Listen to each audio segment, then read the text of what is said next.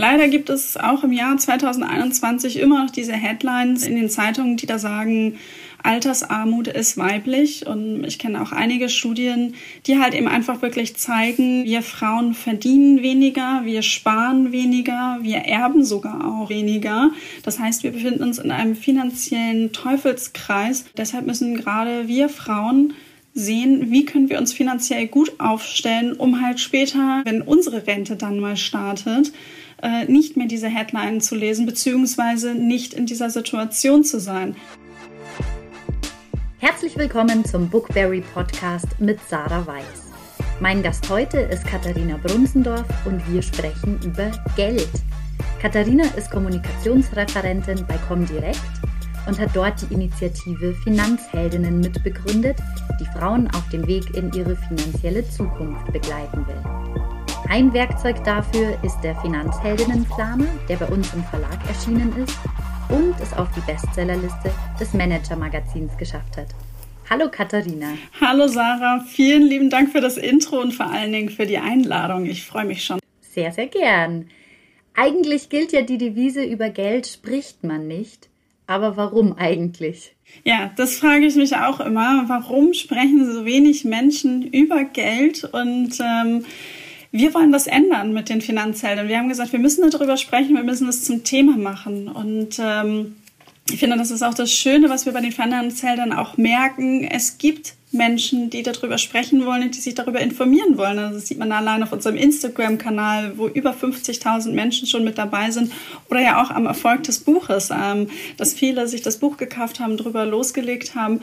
Und was man auch gemerkt hat im Verlauf des letzten Jahres, äh, wo ja viel an der Börse los war, da gab es immer mehr Menschen, die sich mit dem Thema Finanzen auseinandergesetzt haben, wo man häufiger auch mal über das Thema in den Medien gestolpert ist und ich meine zu erkennen, dass es auch immer mehr Menschen gibt, die darüber sprechen. Sei es dann im kleinen Kreis, zu Hause, im Freundeskreis oder aber eben in den Online-Communities, wie wir Finanzhelden das dann halt auch sind. Und genau das finde ich halt wichtig, das finde ich gut, ähm, denn es muss einfach Transparenz geschaffen werden, gerade was beim Thema Gehalt zum Beispiel. Aber wenn man über das Thema Finanzen allgemein und Wertpapieranlage spricht, dann geht es natürlich auch um Wissen und Erfahrungsaustausch. Und äh, deshalb freue ich mich immer darüber, wenn es ein Thema ist und so auch dann heute hier im Podcast. Ja, wir halten uns da nicht an die Regeln, was man macht und was man nicht macht. Bist du so ein Typ, der selber immer weiß, wie viel Geld er im Geldbeutel hat? Also in meinem Geldbeutel, in den haptischen, da ist es relativ einfach. Also wenn ich einen 5-Euro-Schein drin habe, dann freue ich mich immer wahnsinnig, weil ich habe so gut wie gar kein Bargeld. Also im Zweifel sage ich einfach immer, ähm, ist gar kein Geld drin. Ähm, und was auf meinem Konto ist, ja, das weiß ich auch schon ziemlich genau, weil ich ähm, bin da sehr akribisch, was meine Budgettöpfe angeht. Wie viel Budget habe ich für welches Thema, was gebe ich auf, check das zwischendurch. Und ähm, ja, also ich könnte nicht jeden Tag sagen, was in meinem Depot ist. Da bin ich ruhiger, äh, weil da habe ich eine ganz langfristige Strategie. Ähm, da gucke ich schon sehr regelmäßig rein, weil es mir einfach auch Spaß macht, äh, die Entwicklung zu beobachten. Aber was gerade so dieses Thema äh, Konto angeht, da bin ich eigentlich schon immer ganz gut informiert. Wofür gibst du am meisten Geld aus? Wofür gebe ich am meisten Geld aus? Ich muss sagen, ich mag es, mich so für Dinge zu belohnen oder so Dinge auch bewusst zu feiern. Und ähm, ich habe mit meinem Mann vor ein paar Jahren eine Immobilie gekauft. Ist schon schlimm, dass man jetzt schon sagt, irgendwie ein paar Jahre, die Zeit vergeht so schnell. Und jetzt nach und nach ähm, richtet man sich halt doch nochmal anders ein. Als man in die Immobilie gezogen ist, hat man alle Möbel mitgenommen, die es so gab. Und ähm, jetzt gibt es nochmal das ein oder andere Teil neu. Und ähm, ja, das letzte, was ich gekauft habe, wo ich auch sehr gerne Geld für ausgebe, ist eine Designerlampe. Und da freue ich mich schon wahnsinnig, wenn die kommt. Und äh, das sind dann so Dinge, die besprechen wir halt gemeinsam. Wo wollen wir was verändern? Äh, was können wir machen? Legen uns auch ein Budget zurecht, was ist für Budget für sozusagen fürs Haus und ähm, was ist Budget für die Einrichtung und äh, teilen uns das da auf. Und das, da gebe ich schon sehr gerne Geld aus und ähm, ja, das ist so, das ist so in letzter Zeit, vielleicht ist es auch im letzten Jahr nochmal so getrieben worden, wo man ja auch viel Zeit zu Hause verbringt, sich glücklich schätzen kann, ein schönes Eigenheim zu haben, ähm, dass man da dann auch nochmal eben entsprechend investiert. Da gibt es schöne Sachen, die man investieren kann, wie dann halt Möbel, gibt aber auch gerade so bei so einem Haus ja dann auch die leidigen Dinge. Also gerade letzte Woche war noch mal was an der Heizung kaputt. Ähm, da gebe ich dann nicht so gerne für Geld aus, aber ähm, das, aber das muss, muss gemacht sein. werden. Genau, richtig. Äh, glaubst du, es gibt Glaubenssätze, die uns daran hindern, uns überhaupt mit unseren Finanzen zu beschäftigen? Ja, du hast ja äh, gerade zu Beginn direkt eingesagt, über Geld spricht man nicht. Äh, andere sagen, Geld ist schlecht und äh, da gibt es ganz, ganz viele. Ich kenne die gar nicht auswendig, weil ich äh, mich gar nicht so sehr damit beschäftigt habe. Ich merke aber gerade bei uns in der finanziellen Community und ähm, letztens gerade auch in einem Vortrag wurde ich nach äh, drei unterschiedlichen Glaubenssätzen gefragt, was ich denn dazu sage, dass es immer noch Thema ist. Also, ähm, dass Menschen halt äh, keinen positiven Bezug zum Thema Geld und Finanzen haben und äh, deshalb das Thema vor allen Dingen auch scheuen. Und ähm, deshalb glaube ich, ist unsere Arbeit da auch so wichtig, dass wir daran ansetzen und dass wir halt das Thema enttabuisieren und sagen, ja, wir sprechen über Geld und ähm, es ist kein Hexenswerk.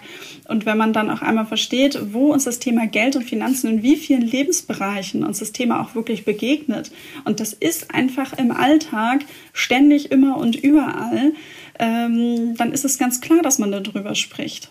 Jetzt haben sich die Finanzheldinnen ja auch genau das Gegenteil zur Aufgabe gemacht, nämlich eben Frauen dazu zu ermutigen, sich mit ihren Finanzen auseinanderzusetzen. Warum braucht es da ausgerechnet eine Initiative wie eure? Mhm. Leider gibt es auch im Jahr 2021 immer noch diese Headlines äh, in den Zeitungen, die da sagen, Altersarmut ist weiblich. Und ähm, ich kenne auch einige Studien, die halt eben einfach wirklich zeigen, ähm, wir Frauen verdienen weniger, wir sparen weniger, wir erben sogar auch äh, weniger. Das heißt, wir befinden uns in einem finanziellen Teufelskreis. Und äh, deshalb müssen gerade wir Frauen sehen, wie können wir uns finanziell gut aufstellen, um halt später, äh, wenn unsere Rente dann mal startet, äh, nicht mehr diese Headline zu lesen, beziehungsweise nicht in dieser Situation zu sein. Denn ähm, das ist es, also Altersarmut, das klingt dann immer so wahnsinnig krass, aber es ist halt schon so, dass es halt bei vielen einfach später nicht mehr reichen wird.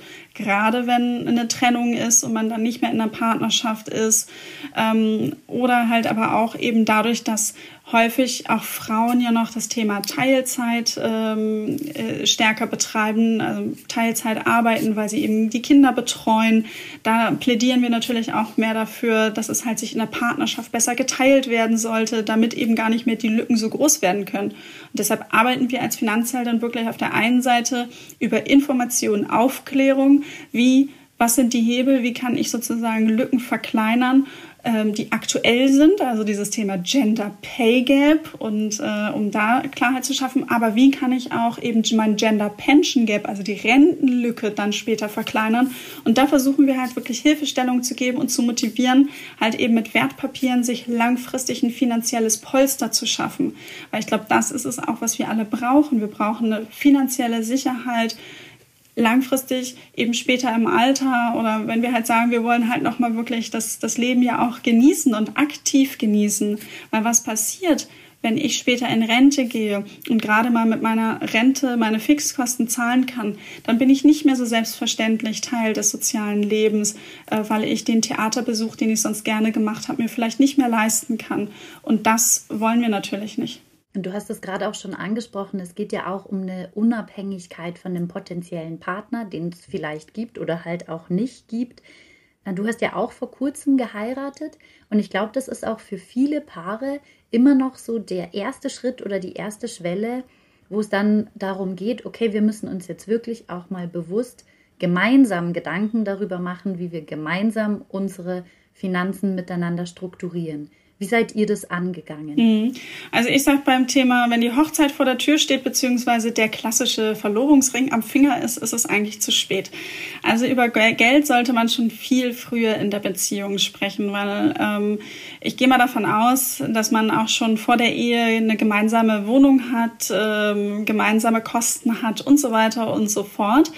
Ähm, und auch wie geht man im Alltag mit dem Thema Geld um und was ja auch sein kann, dass ein Teil sozusagen deutlich mehr und oder deutlich weniger verdient. Also wie gehen wir auch sozusagen, wie gehen wir zum Beispiel das Thema Reisen an, wenn unsere Gehälter unterschiedlich sind? Ähm, wie, wie machen wir das? Wofür entscheiden wir uns? Und das sind dann halt alles Themen. Und vor allen Dingen, was dann natürlich ja auch spannend ist, ähm, wenn es dann an das Thema Verlobung und Hochzeit geht, wie stellen wir uns eigentlich eine Hochzeit vor? Was sind das alles für Kosten, die da auf uns zukommen? Und wer bezahlt? Genau, wie tragen wir das? Wie stellen wir uns das vor? Und so weiter und so fort. Deshalb frühzeitig über Geld reden. Und ich kann sagen, bei meinem äh, jetzt ja Mann und mir ist das halt... Ähm, ziemlich früh ein Thema gewesen. Wir haben am Anfang äh, längere Zeit eine Fernbeziehung geführt und ähm, dann gab es das Thema Wöchen Wochenendeinkäufe immer. Und dann hat man so gemerkt, Mensch, irgendwie ist es äh, nicht so gerecht verteilt, weil mehr immer eine Person mehr eingekauft hat. Und dann haben wir gesagt, Mensch, wir regeln das einfach über ein Gemeinschaftskonto, da zahlt jeder eben einen Teil drauf und dann wird davon halt der Wochenendeinkauf bezahlt. Und das hat man dann später dann aufgestockt, als wir dann zusammengezogen sind für die gemeinsamen Kosten der Wohnung.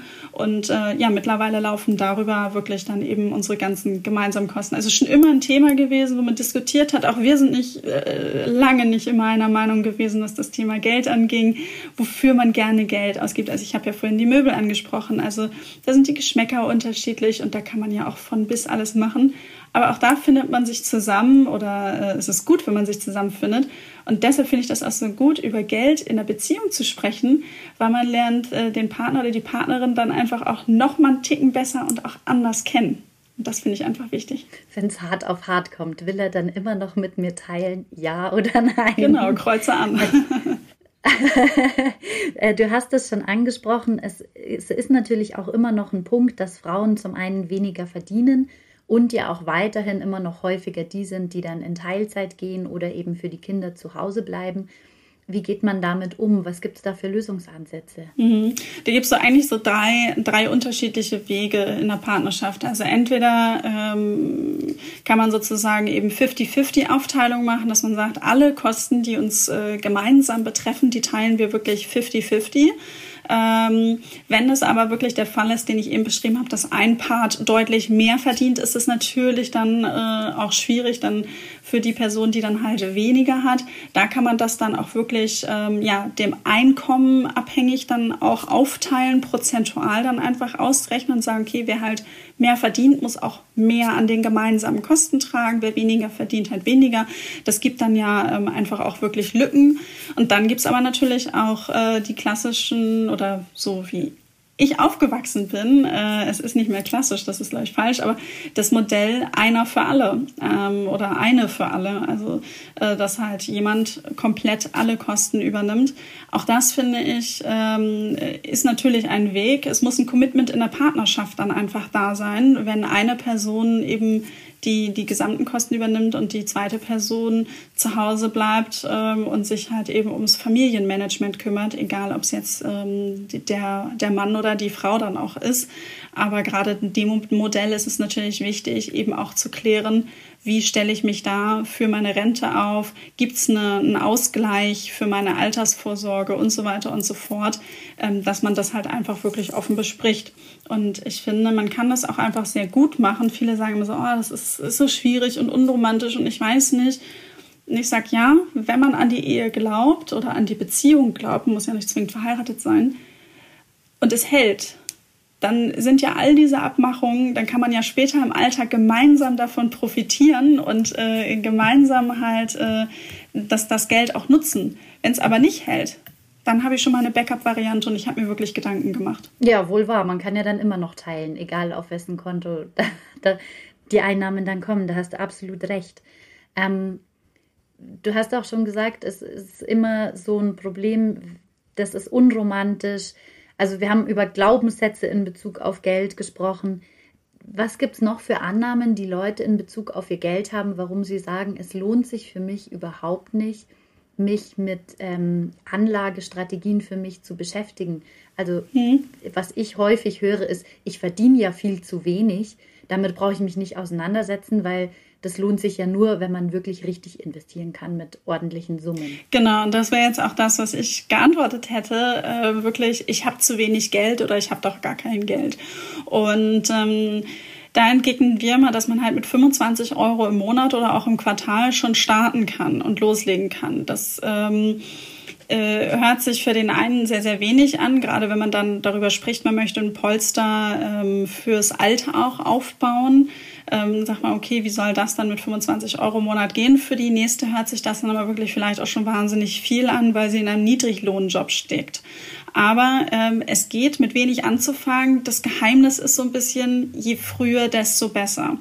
Denn ähm, wenn ich früh anfange, kann ich von dem schönen Zinseszinseffekt dann Gebrauch machen. Das heißt also, die, die ähm, Renditen, die ich erziele, die werden dann reinvestiert und äh, sozusagen mein Geldtopf wächst etwas mit. Und ich finde auch, wenn man den Einstieg einmal geschafft hat und einmal sieht, wie es funktioniert, wie es arbeitet, ist der Weg, das Ganze dann nochmal aufzustocken, vielleicht mal auf 50 Euro im Monat zu gehen, ist deutlich einfacher, als immer das Ganze vor sich herzuschieben. Und häufig ist ja dann auch so eine Sorge, dass wenn man sagt, okay, es ist halt schon wirklich knapp und wenn man dann loslegt, schwierig. Man kann solche Sparpläne auch mit ganz wenigen Klicks, also wenn es zum Beispiel bei einem Online-Broker das Ganze macht, mit wenigsten Klicks auch pausieren. Man kann dann mal sagen, okay, ich mache jetzt mal einen Monat Pause ähm, oder vielleicht auch zwei, drei Monate Pause. Wichtig immer nur Reminder in den Kalender einstellen, dass man den auch wieder aktiviert. Ähm, aber das, diese Möglichkeiten gibt es auch. Und ich sage von mir persönlich, ich habe mir, also ich hätte gerne schon in der Ausbildung damit angefangen. Mit äh, dem Wissen, was ich jetzt habe, sage ich, warum habe ich das nicht getan? Weil selbst in der Ausbildung und ich habe mich komplett von meinem eigenen Geld finanziert, von meinem Ausbildungsgehalt, Kindergeld und ähm, ich glaube, es waren 20 Euro Berufsausbildungsbeihilfe im Monat. Ähm, ich hätte trotzdem diese 25 Euro im Monat mir gerne noch abgespart und ich weiß, dass ich mir schlechtere Dinge davon gekauft habe, von wie irgendwie Kleidungsstücke, die garantiert jetzt noch im Schrank liegen. Also ähm, ja. Jetzt nehmen wir mal an, wir lassen all diese Glaubenssätze, über die wir gesprochen haben, hinter uns und ich bin jetzt bereit und sage, ich möchte jetzt anfangen, mich damit zu beschäftigen, damit ich später auch im Alter gut aufgestellt bin. Was sind die ersten Schritte, die ich jetzt gehen muss? Mhm.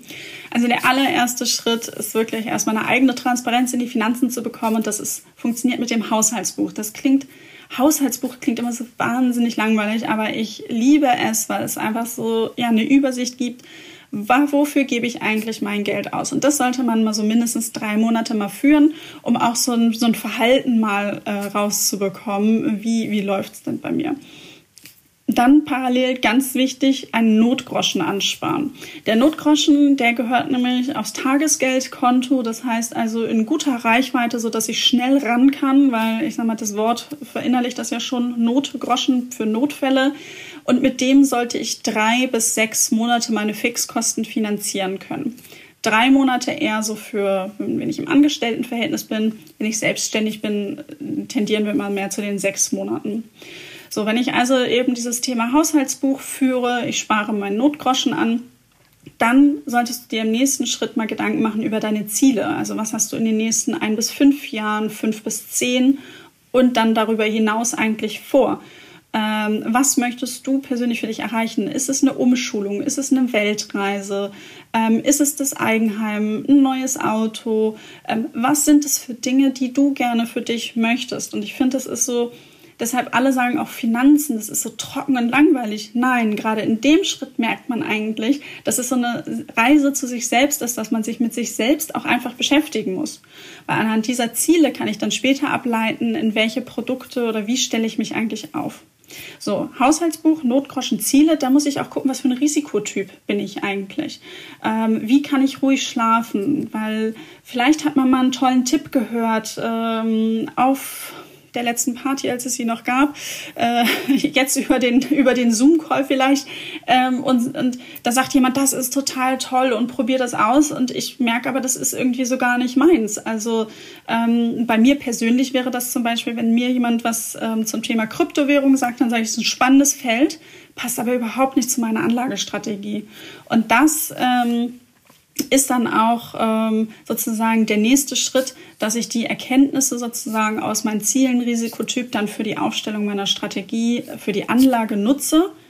Und ein Zwischenschritt, der gehört dann noch so ein bisschen zu, ähm, zu den Budgets aufstellen, ist wirklich sich Budgettöpfe anzulegen. Das heißt also, die Erkenntnisse aus meinem Haushaltsbuch bündeln und wirklich dann mal schauen, wie viel gebe ich denn im Monat im Schnitt für Essen, für Kleidung, ähm, für Hobby ähm, und so weiter und so fort aus und plan das mal. Und Der kleine Trick ist so ein bisschen dabei dann auch, wenn ich Versicherungen habe, die nur quartalsweise oder jährlich abgebucht werden, dass ich mir das Geld auch jeden Monat schon in dem Versicherungstopf zur Seite lege. Dann kommt nicht die Überraschung im Januar, ach Mensch, die äh, Kfz-Versicherung wird abgebucht und zack, wieder ein paar hundert Euro oder mehr sogar weg. Äh, das kann ich ja jährlich schon mal ein bisschen verteilen und äh, mich so einfach auch besser aufstellen.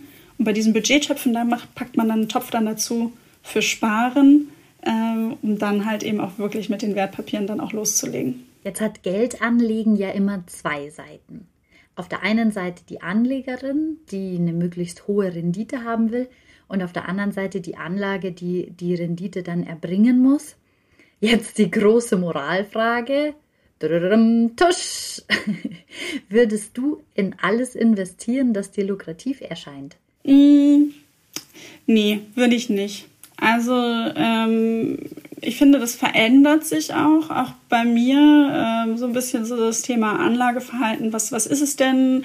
Äh, was, was mache ich denn? Ich muss sagen, dass ich, als ich gestartet bin, wahnsinnig breit diversifiziert. Also ich habe in einen Topf investiert, wo ganz, ganz viele Titel drin sind, wo ich mich nicht im Einzelnen damit beschäftigt habe, was ist denn da jetzt alles drin. Ich habe halt geschaut, habe gesagt, okay, ich möchte in die Weltwirtschaft investieren und das ist jetzt das Thema. Aber alles, was jetzt neu dazukommt, da gucke ich schon tiefer rein und gucke auch anders rein, weil man hat sich ja, zum einen habe ich mich weiterentwickelt, zum anderen hat sich mein Wissen weiterentwickelt. Und ähm, es ist mir auch schon wichtig, was ich, auch ich habe ja an der Stelle an der Börse eine Macht als Verbraucherin. Und äh, durch meine Nachfrage, also durch den Kauf von eben Papieren, kann ich ja auch so ein bisschen da am Markt eben partizipieren. Das ist nicht nur in den Läden, in die ich halt direkt reingehe und dort was kaufe. Nein, äh, die Börse ist naja genau so ein Laden. Ihr sprecht in eurem Podcast Schwungmasse ja auch mit Oliver Nölting, der das Ziel hat, äh, mit 40 in Rente zu gehen. Und das Konzept dahinter nennt er Frugalismus. Äh, und er bezeichnet damit, wenn ich das richtig verstanden habe, einen sehr bescheidenen Lebensstil, der es einem dann ermöglicht, dass man in jungen Jahren schon so viel Geld zurücklegt und investiert, dass man davon dann später leben kann. In seinem Fall eben nicht erst zur Rente, sondern eben dann schon mit Anfang Mitte 40. Da bin ich natürlich hellhörig geworden. Was hältst du von dem Konzept? Ähm, ist es realistisch oder für wie umsetzbar hältst du das? Also für mich, ähm, ich sag mal, ich habe vorhin erzählt, dass ich mein letzter schönster Kauf eine Designerlampe war. Natürlich mache ich das jetzt auch nur sehr, sehr selten. Aber ähm, sowas wäre beim Oliver halt irgendwie so gar nicht drin. Und ich finde halt, äh, für mich persönlich habe ich entdeckt, es ist halt so eine Balance richtig. Also zwischen ich ähm, spare vernünftig, ich stelle mich gut auf, aber ich gönn mir halt auch mal was und äh, das muss äh, da habe ich ich habe auch so ein ich habe auch so ein äh, man könnte mein, mein ein Kollege von mir würde jetzt sagen ein Gönjamin Topf äh, bei meinem Budget äh, also da da gibt's halt auch ein Budget für wie viel kann ich sozusagen für für Shopping ausgeben und wenn es dann halt mal was ist was größer ist dann geht halt nichts anderes mehr den Monat. So, das ist dann halt so. Oder ich muss halt nächsten Monat darauf verzichten, wie auch immer. Aber für mich ist das halt ganz klar. Aber für mich gehört es halt mit dazu, ähm, das halt so zu leben. Und ähm, deshalb wäre für mich persönlich der Frugalismus halt nichts. Ich finde es aber wahnsinnig spannend und das Thema kam auch unglaublich gut in unserer Community an. Viele haben Fragen gestellt, wie, wie er es jetzt macht. Ähm, ja, ich, wie gesagt, ich finde es unglaublich spannend, aber ich könnte mir nicht vorstellen, so sparsam zu leben, bis ich 40 bin, um dann halt ähm, ja auch weiterhin recht reduziert zu leben. Und ähm, ich stelle mir dann halt auch mal vor, was ist denn, wenn ich krank werde oder mir irgendwie was passiert ähm, oder auch Reisen, von denen man ja auch zehrt. Also man, man kann ja auch mit Geld schöne Dinge, die für schöne Dinge ausgeben, nicht nur materielle, sondern ja auch Erlebnisse und ähm, Orte zu sehen, Dinge zu besichtigen oder oder oder. Ähm, aber das ist am Ende halt auch das Schöne. Jeder kann ja so seinen Weg finden und sagen, was ist für mich richtig, womit bin ich glücklich? Weil das ist am Ende, denke ich, doch das Wichtigste. Wie kann ich glücklich sein? Wie kann ich zufrieden sein? Wie kann ich mich da gut aufstellen? Und äh, ich finde es bewundernswert, wie Oliver das macht. Und es gibt ja auch ein paar andere, die darüber, äh, zum Beispiel Valentina von Minimalfrugal, die lebt in Österreich, die betreibt auch den Frugalismus. Und äh, das ist sehr, sehr spannend zu sehen ich habe für mich persönlich einen anderen Weg gefunden, mit dem ich auch wiederum sehr glücklich bin. Und äh, so sollte das doch, glaube ich, auch sein. Ich würde jetzt drei Zitate zum Thema Geld vorlesen und hätte im Anschluss gern kurz deine Meinung dazu. Hm. Das erste Zitat. Das Geld zieht nur den Eigennutz an und verführt stets unwiderstehlich zum Missbrauch. Albert Einstein. Die Frage ist ja so ein bisschen, was mache ich denn draus? Also habe ich mehr, kann ich vielleicht auch mehr teilen und ich kann auch zudem ja auch meine Anlageentscheidung, meine Macht als Verbraucherin wahrnehmen. Das ist so das, was mir als erstes dazu in den Sinn kommt. Mhm, das nächste Zitat. Wozu ist Geld gut, wenn nicht, um die Welt zu verbessern? Elizabeth Taylor. Ja, also gerade die aktuelle Nachfrage an nachhaltigen Investments, die ja steigt, ähm, sind aus meiner Sicht geht auch wieder so ein bisschen in die Richtung von eben, aber sind eben viele kleine Schritte, die gemeinsam ja auch so eine große Signalwirkung geben. Und ähm, ich glaube, dass wir damit auch die Welt ein Stückchen besser machen können ähm, durch die Auswahl unserer Anlagen und durch auch unser Verbraucherverhalten einfach. Und das Letzte, als ich klein war, glaubte ich, Geld sei das Wichtigste im Leben. Heute, da ich alt bin, weiß ich, es stimmt. Oscar Wilde. Dem würde ich nicht ganz so zustimmen. Ich finde, es ist ein sehr wichtiger Baustein. Ähm, aber ich glaube, gerade Corona hat auch wieder gezeigt, dass das Thema Gesundheit ähm, und für mich persönlich auch persönliches Glück und Glücksempfinden einfach wahnsinnig wichtig sind. Und ja, Geld ist natürlich unheimlich wichtig, aber am Ende auch nicht alles. Und wenn Geld jetzt aber überhaupt nichts wert wäre, was würdest du dann arbeiten oder machen? Oh, schwierige Frage.